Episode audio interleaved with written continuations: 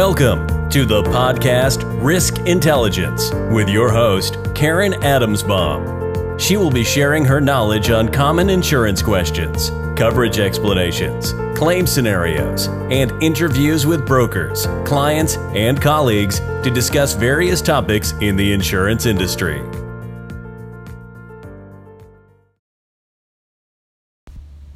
Hi everyone, welcome to another edition of my podcast, Season 3. Here we are.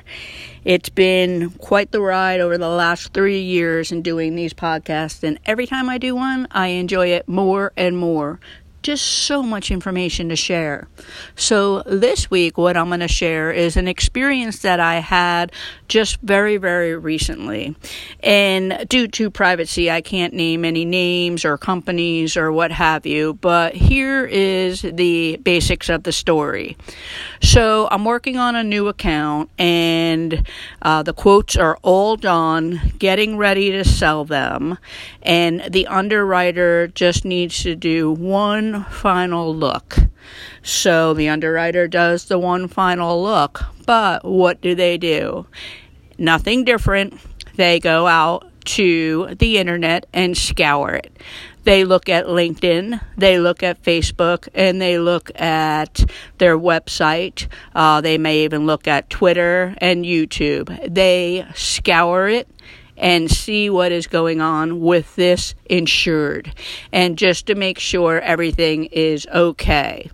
Well, what happened was that the insured had posted something very, very recently on social media, and because of that post, the underwriter declined to offer coverage. And it was a post just to talk about the situation. That was it. And I gotta tell you, you have to be super, super careful as to what you post out there on social media.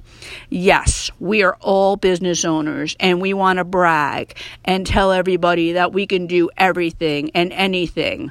But at the end of the day, the underwriters for your insurance coverages will review that. So next time you're thinking about bragging, just think a little bit longer and see how you can do it in the most productive way so it will not hurt you in the future. So I really wanted to share that because it is real and it happens. It happens every day. And as a business owner, I think you should know this information. Thanks for listening, everybody.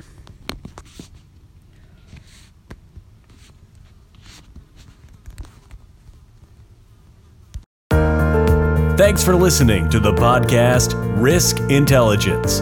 Please subscribe to the YouTube channel and connect on LinkedIn by doing a search on Karen Adamsbaum.